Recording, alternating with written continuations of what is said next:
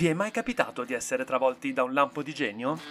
Un'idea fulminante o semplicemente di voler creare un progetto su misura per voi? Magari all'apparenza impossibile da realizzare. Quante volte vi siete sentiti dire Ma che cosa ti è saltato in mente? Ma chi te lo fa fare? O banalmente Perché? E voi, invece che farvi travolgere da mille dubbi, avete detto Perché no? Se avete risposto sì, siete nel posto giusto. Se avete risposto no, mettetevi comodi e ascoltate un po'.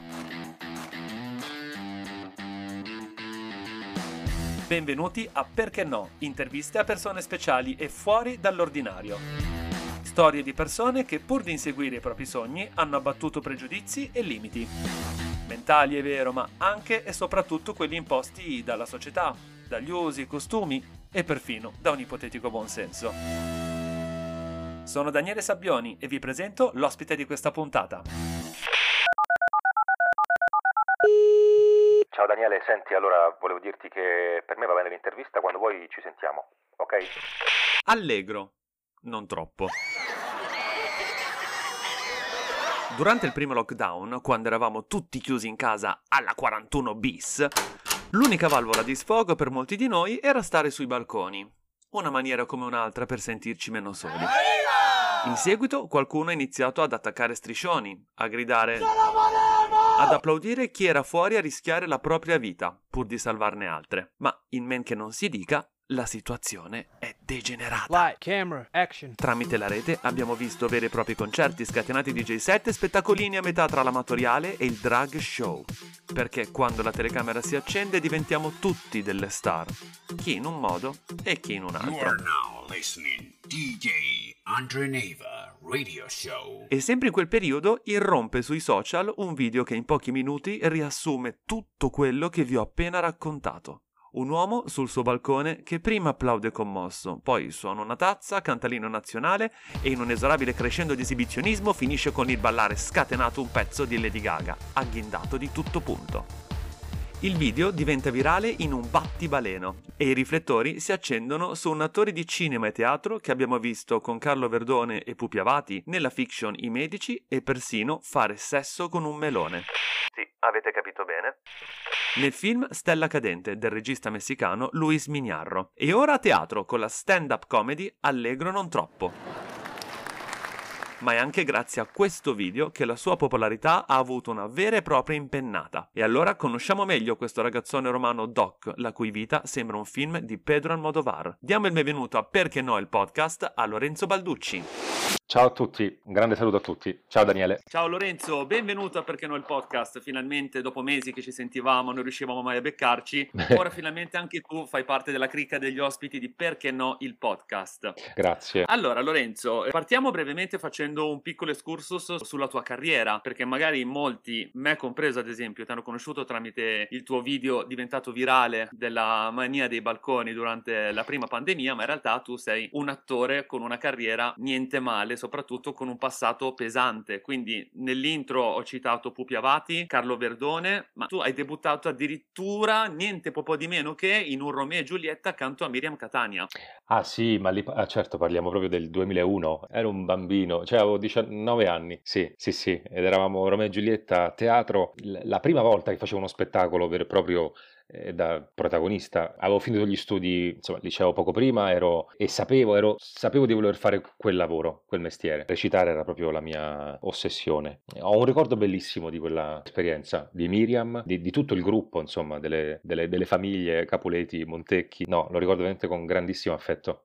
Quindi la tua carriera è iniziata soprattutto a teatro, ma poi non hai disegnato il cinema, le fiction dal respiro internazionale, perché una cosa che, che ti contraddistingue è che tu lavori moltissimo all'estero. Beh, moltissimo mi sembra un parolone, però no, mi è capitato di lavorare all'estero in varie occasioni, in Messico, in Francia, in Spagna, o magari anche qualche film italiano girato all'estero. Però ecco, la Spagna sicuramente è un posto, è un, è un luogo che io ho nel cuore perché ho anche vissuto in parte per, per diverso tempo a Madrid e, e anche in parte a Barcellona e sono due i film che ho fatto in Spagna.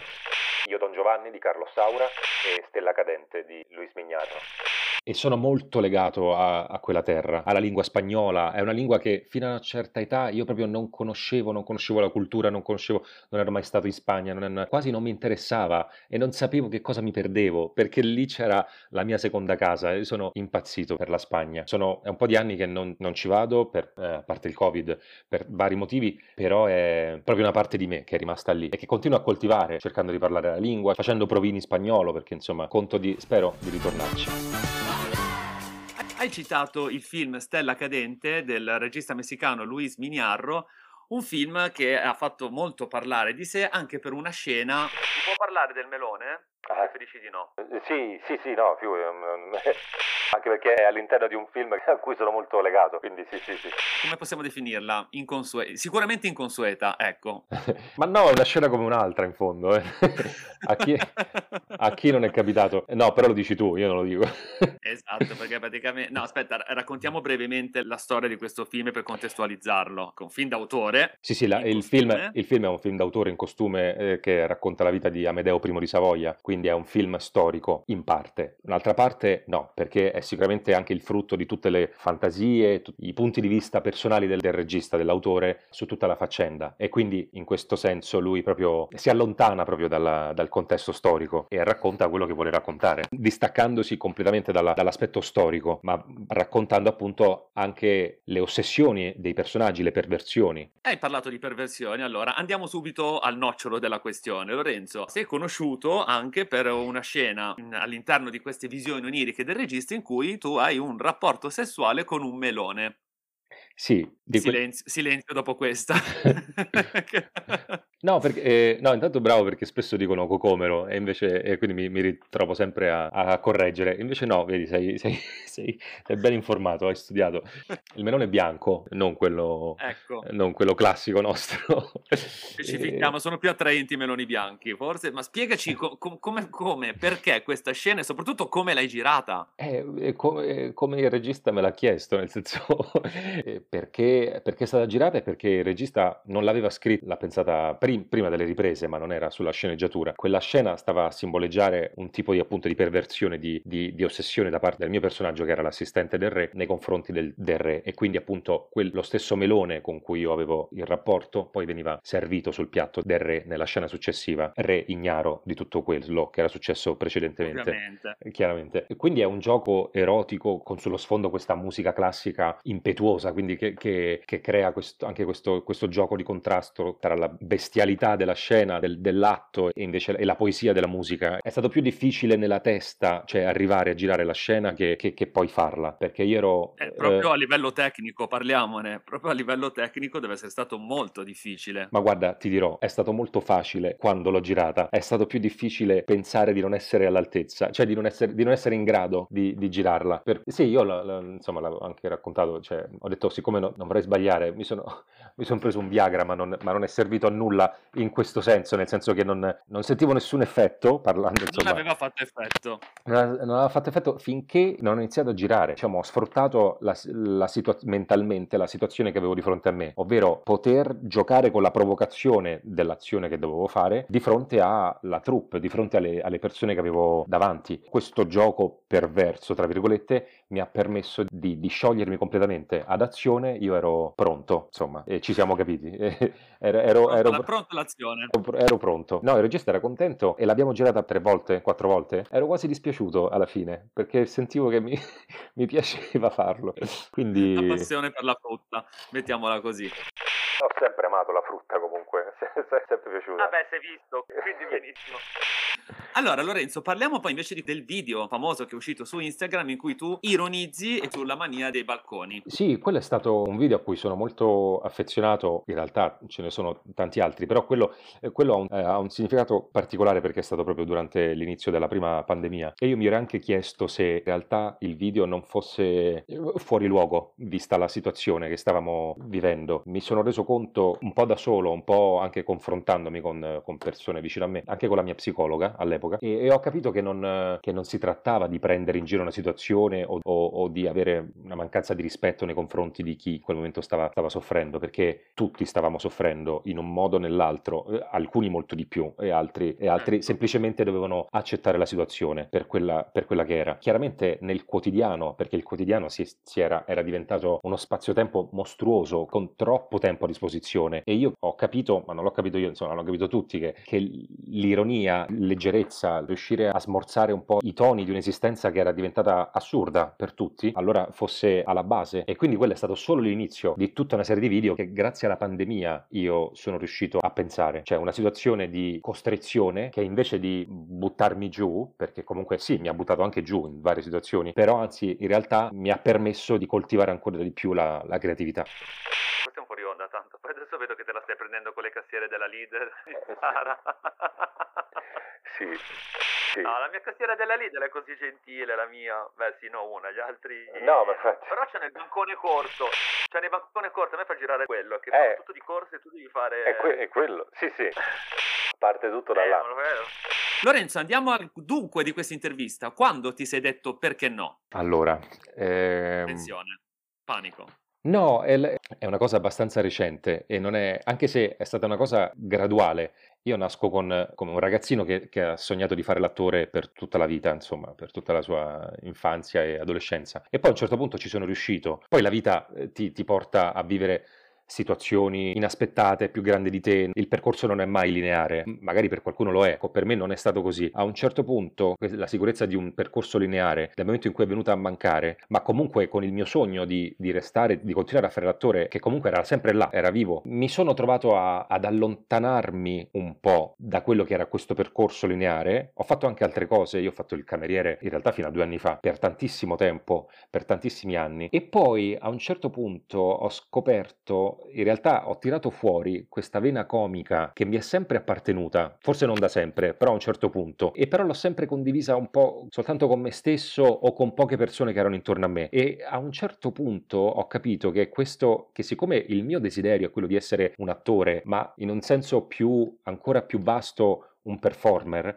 ho capito che la comicità poteva veicolare tutto il mio amore per l'arte e questo coraggio io non ce l'avevo prima perché pensavo di dover essere un certo tipo di attore, perché pensavo di dover appartenere a una certa categoria e questo mi ha... Ma, ma lo pensavi tu o te lo dicevano gli altri? No, credo che partisse da me, perché in realtà nessuno aveva mai colto o aveva potuto testimoniare la, la mia abilità comica, insomma. È stato col tempo, è stato col tempo. Sì, ci sono persone vicine a me che lo magari appunto proprio perché sono nella mia vita, allora lo, sono consapevoli di questo, sono testimoni di questo. Però io mi sono sempre censurato, ci, sono, ci ho messo veramente tanto per capire, e questo in tanti campi della mia vita, sempre un po' a rilento, e quindi perché sempre pa- con la paura di sbagliare, di fallire, di non risultare all'altezza o di tradire anche le aspettative degli altri, perché gli altri si aspettano che tu sia quel tipo di persona o quel tipo di artista. Quindi e ansia da prestazione? Anche, sì, sì, sì, ci sta anche quella in mezzo. Sì, sì. E poi anche il fatto che, che la mia vena comica, chiamiamola così, adesso è veicolata attraverso i social, che sono un mezzo estremamente utile per questo, perché tu dei social puoi fare quello che vuoi, Li, puoi rendere il posto più noioso della Terra, più egocentrico o più utile a quello che è il tuo scopo, la tua missione. Nel mio caso sono realizzare le mie realtà comiche, mie, i miei mondi, le mie, le mie fantasie, cioè sono quelle le mie perversioni oggi e quindi io sono strafelice che esistano i social, sono consapevole dell'uso che ne voglio fare. Però appunto i social sono in detto contrasto con quello che può essere un percorso classico di un attore che ha fatto tv, cinema e quindi per tanto tempo mi sono chiesto, però ecco, forse questa cosa è fuori luogo, se, se faccio questo poi perdo quello, però quando in realtà è tutto un meccanismo malato della mente che, che ti porta... Sì, sì, che ti porta a pensare che ci sono dei paletti, che ci sono delle dei territori precisi, che ci sono delle regole da rispettare quando di fronte al, al, bisogno di esprimersi artisticamente non c'è un percorso lineare che definisce qual è il criterio giusto di comportamento. Non, sì, le regole ci sono, ognuno se le crea, quindi possono essere diverse per me e per te. Questo ora mi è ben chiaro, non, non sono più vittima di questo pensiero contenuti spirituali quando vi intervisto. Tutti mi tirate fuori delle perle che dico, ammazza, oh. Ma io non so. Anche Giorgio, anche Giorgio Minisini, che lui no, perché sai, aiuta la mente, il corpo. Ammazza, oh, ragazzi. No, ma è bello è questo, Sì. per carità, ci mancherebbe altro. Se vuoi, se vuoi torno vorrei- subito terra terra, eh. Ci metto un secondo. Ah, ma fai quello che vuoi, Lorenzo. Quindi Lorenzo, possiamo dire che dal momento in cui hai abbattuto le tue barriere mentali ti sei sentito sicuramente più libero e anche libero di esprimere quello che sei veramente. Sì, sì, sì. È, una cosa che provi, cioè quando tu ti ehm, impossessi di questa libertà, ti arrendi quasi a questa libertà, non, non cerchi di controllare il tuo comportamento, non, non hai paura del giudizio, tutto va da sé e vedi come le cose funzionano. Lo vedi nella risposta del pubblico, lo, lo vedi nel modo in cui tu fai le cose, perché sei più presente a te stesso e poi ti diverti molto di più. Non, non fai attenzione a come dovresti apparire o come dovresti parlare o, come, o quali tematiche poter eh, trattare o non trattare per paura di sembrare tro- eh, troppo superficiale o no, app- appunto ripeto, sono tutte pippe mentali.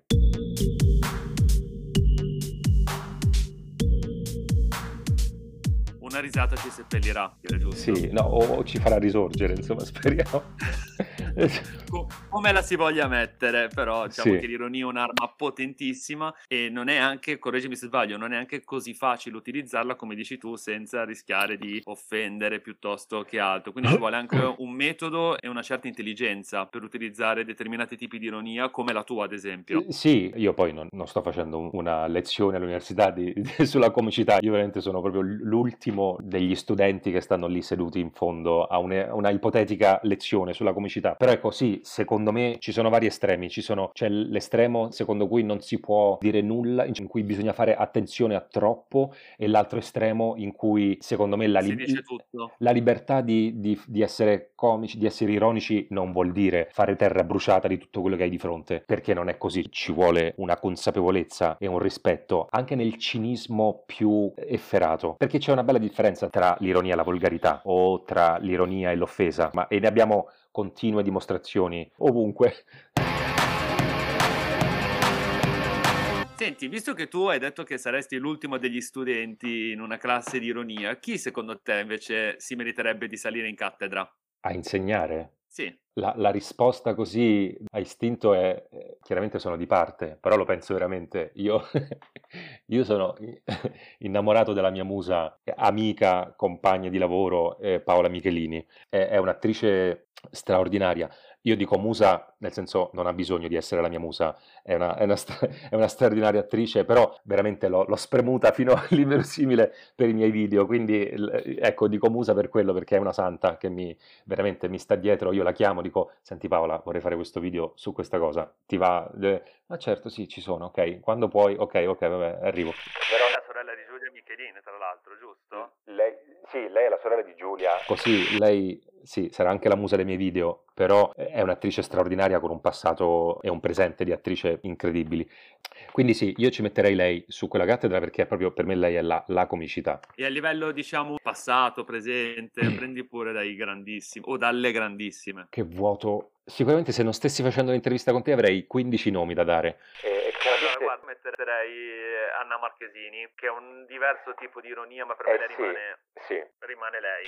Però è un- è un'ironia diversa sicuramente, certo, non è proprio stand-up comedy piuttosto che altro. Però si avvicina molto il trio, il trio ha, ha partorito delle cose straordinarie e, e quel tipo di demenzialità, io la chiamo, ma che lo è, perché, perché arriva a quei livelli ed è, ed è straordinario. È È, è- intelligente. è una cosa, sì, è una cosa che io ho sempre, sempre adorato. Cioè, in realtà io autori, autori eh, artisti come Leslie Nielsen, lì dove si vanno a toccare le corde della demenzialità, io sono proprio in estasi. Lo stesso Fantozzi è, una- è un personaggio che oggi difficilmente potrebbe esistere, ma perché non c'è più quel livello di demenzialità. Ma demenzialità non va, non va inteso come chi pensa al demente, no, ma proprio al- No, no, alla sì. genialità dell'assurdo, perché ci sono cose in- nella saga di Fantozzi che oggi sarebbero irrepeti- irrepetibili, non- nessuno avrebbe il coraggio di raccontarle in quel modo. Sì, quando... Forse perché anche, anche non, non c'era internet, c'era meno possibilità di fruire di tutto ovunque, secondo te c'era anche più libertà quindi? Cioè se penso a un uh, Paolo Villaggio quando scrisse il primo libro di Fantozzi rispetto a uno che oggi mette un video su Instagram che in pochi secondi può arrivare ovunque, forse può essere una sorta di, di compensazione diciamo. Sì,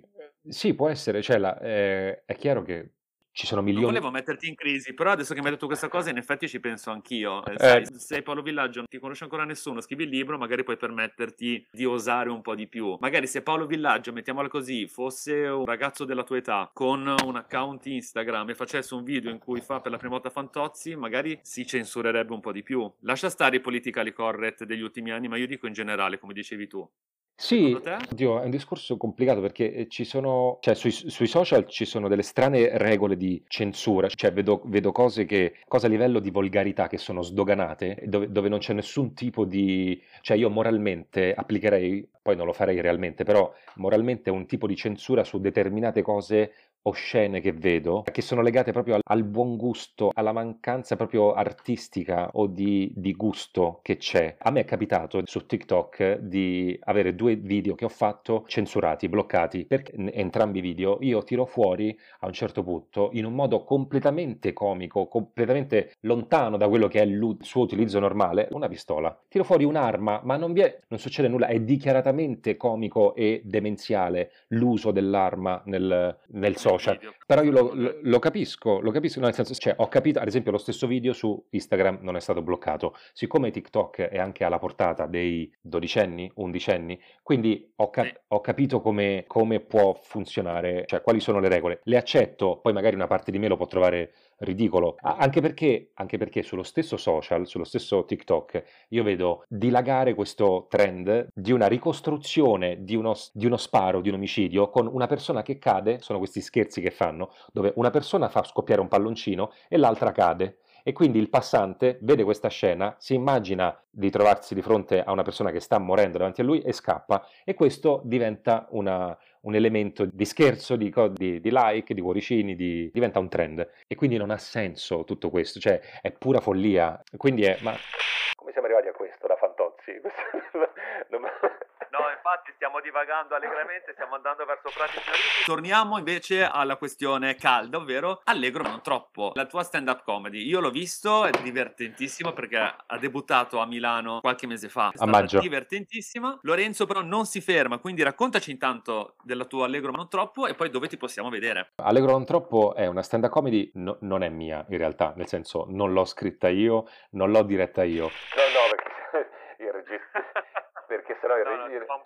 No, no, no. Eh, perché scherzi, me la cercata sotto casa. È scritta da Riccardo Pechini e Mariano Lamberti, è diretta da Mariano Lamberti ed è uno spaccato, è una, vabbè, poi tu l'hai visto e tu lo sai, è uno spaccato de- della comunità LGBT e di tutto quello che ruota attorno all'interno della, della comunità. E quindi andiamo a raccontare eh, in maniera del tutto dissacrante quelli che sono gli usi e costumi, i pregi e difetti, le, le- anche lì le perversioni, le ossessioni, gli aneddoti, i personaggi iconici della comunità, i personaggi meno iconici della comunità, eh, insomma, chi, chi ci ha fatto incazzare, chi possiamo prendere come, invece come, come esempio una, della lotta, del movimento. È, una, è un'escalation molto, credo, non scontata del- di un universo che- a cui appartengono tantissime persone in Italia e, e nel mondo. Noi, noi raccontiamo sicuramente tanto della cultura italiana, però poi parliamo, ci soffermiamo molto, mi soffermo molto nel, anche raccontando la mia vita, perché insomma ha anche senso, questo l'ho imparato nel- col- con le prove dello spettacolo, che non, una stand-up comedy che non punta a un certo punto il riflettore sulla persona che è sul palcoscenico, secondo me ha, poco, ha poca ragione di esistere, perché è facile stare sul palco e, e puntare il dito se poi non lo punti anche verso te stesso. Quindi siccome il, il dito lo punto e come su me stesso, a un certo punto non mi risparmio, cioè non, non risparmio nessuno ma non risparmio neanche me stesso, quindi, quindi è un'ora e venti di, di- di puro intrattenimento da un lato, ma anche di cinica e, e profonda, credo, riflessione su quello che è il, il percorso personale ma collettivo di, di una comunità. È molto ironico e sicuramente autoironico, quindi si entra in un mood in cui ci si prende tutti in giro da prima all'ultima perché come dicevi tu proprio l'artista sul palco lo fa per primo rivolto a se stesso, anche perché dice tutte cose comunque vere, tra gli stereotipi e cose magari un po' meno conosciute ma in cui ci si riconosce un po' tutti quanti. Qual è il punto che preferisci dello spettacolo? Ma tu mi fai tutte domande che mi mettono in crisi? Perché, le... perché le... mi stanno venendo tutte così, ma perché parli così? Allora io ti seguo. Un assaggio per uno che ascolta, che magari gli viene da dire... Tu vuoi farmi recitare un pezzo dello spettacolo, ma tu te lo scordi. ma... No, no, io... Ah, ho capito dove volevo andare a parare. No. Sei un pessimo promotore di te stesso, lasciatelo dire. Terribile. No, venite... Ma, no, eh, aspetta, pausa e mo ci arrivo. Parliamo di grandi icone del mondo dello spettacolo. Diciamo che c'è una parola buona per tutti e magari ecco tra Renato Zero, tra chi altro. La no, Carraro quando sono venuto a vederla a Milano. Era ancora viva. E siccome non, non veniva citata nel, nella versione milanese, sicuramente inserirla all'interno dello spettacolo perché insomma se lo merita. Lorenzo, secondo te chi dovrebbe dirsi perché no? Un uomo lo mando in crisi con una domanda. Sì, sto, sto, fissando, scusate, sto fissando fuori dalla finestra. Fissando di tre quarti a destra camera.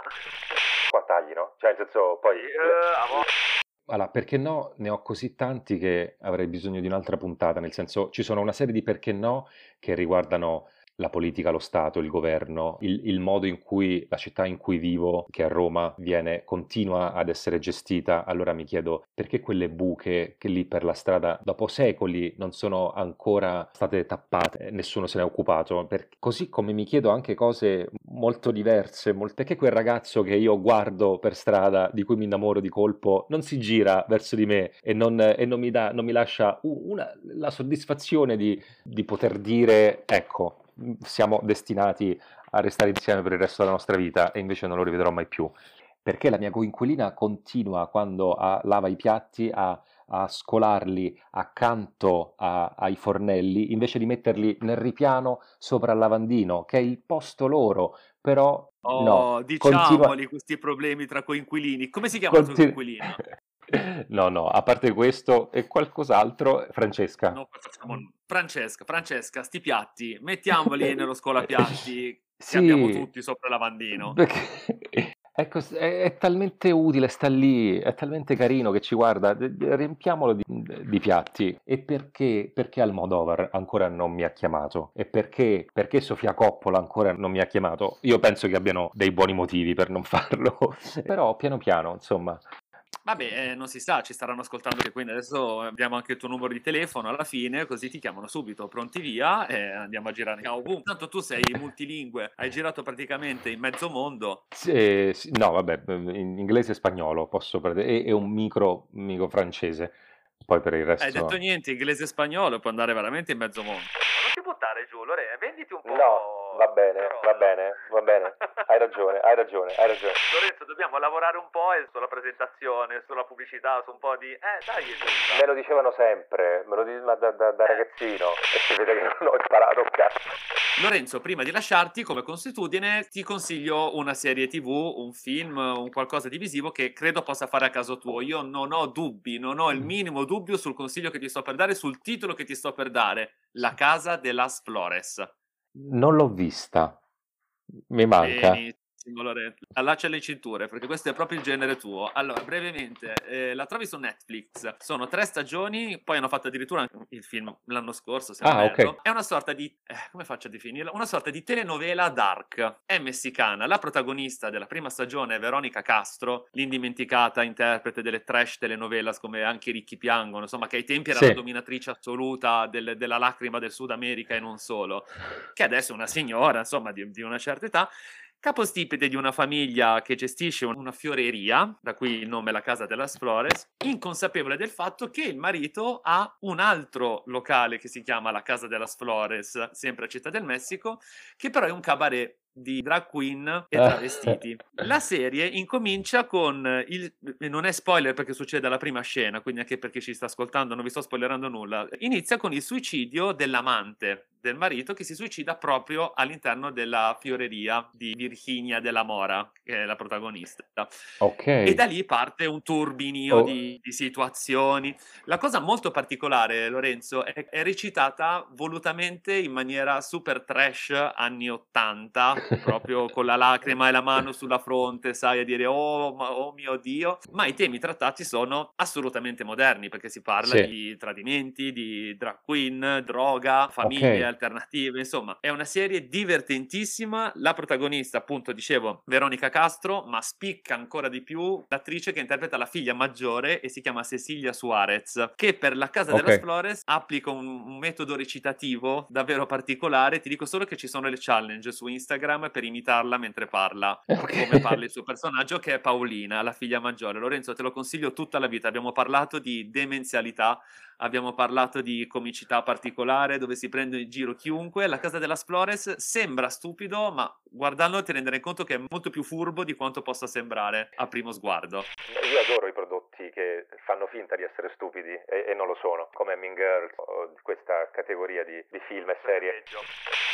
ok, ok. Guarda, eh, Daniele, mi hai convinto, quindi ne riparliamo. Allora, Lorenzo, siamo arrivati alla fine di questa puntata. Prima di lasciarci, dici dove ti possiamo vedere a teatro. Allora, potete vedermi a teatro a Roma dal 16 novembre al 21 novembre, al teatro Off Off, con lo spettacolo La Stand Up Comedy Allegro Non Troppo di Mariano Lamberti. Saremo anche a Napoli prossimamente. Probabilmente saremo anche a Barcellona e chi lo sa, eh, chi lo sa, al- insomma, mancano ancora altre tante città eh, in Italia. Speriamo, speriamo di farle tutte. Incrociamo le dita, adesso i teatri hanno finalmente riaperto la capienza al 100%, quindi Sì, l'intrattenimento sì. dal vivo sta ripartendo in pompa magna. Quindi Lorenzo, noi continueremo a seguirti. Per scoprire altre date possiamo sempre fidarci ai tuoi social, giusto? Assolutamente. Il mio personale, Lorenzo Balducci 82, oppure la pagina proprio il profilo di Allegro Non Troppo 2021, sempre su Instagram. Sulla mia pagina continuerò a sfornare video su video su video, perché la comicità non si ferma mai, non dorme mai. Assolutamente non dorme mai. È stato veramente un grande piacere, Lorenzo. È stato difficoltoso incrociarci, ma ce l'abbiamo fatta, ne è valsa davvero la pena. Grazie davvero per essere stato ospite a Perché no il podcast. Grazie a te Daniele, grazie a tutti quelli che ci ascoltano. Un grande abbraccio a tutti. Noi invece ci sentiamo il prossimo mese con un altro ospite, sempre qui a Perché no. Grazie a tutti. Ciao, ciao Lorenzo. Ciao!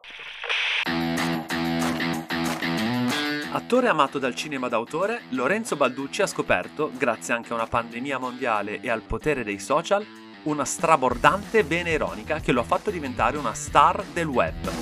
E ora protagonista a teatro di Allegro non troppo, una scatenata stand-up comedy in scena su e giù per l'Italia. Lorenzo ha saputo dare una sferzata alla propria carriera utilizzando sagacia, intelligenza e moltissima ironia, ma soprattutto chiedendosi perché no?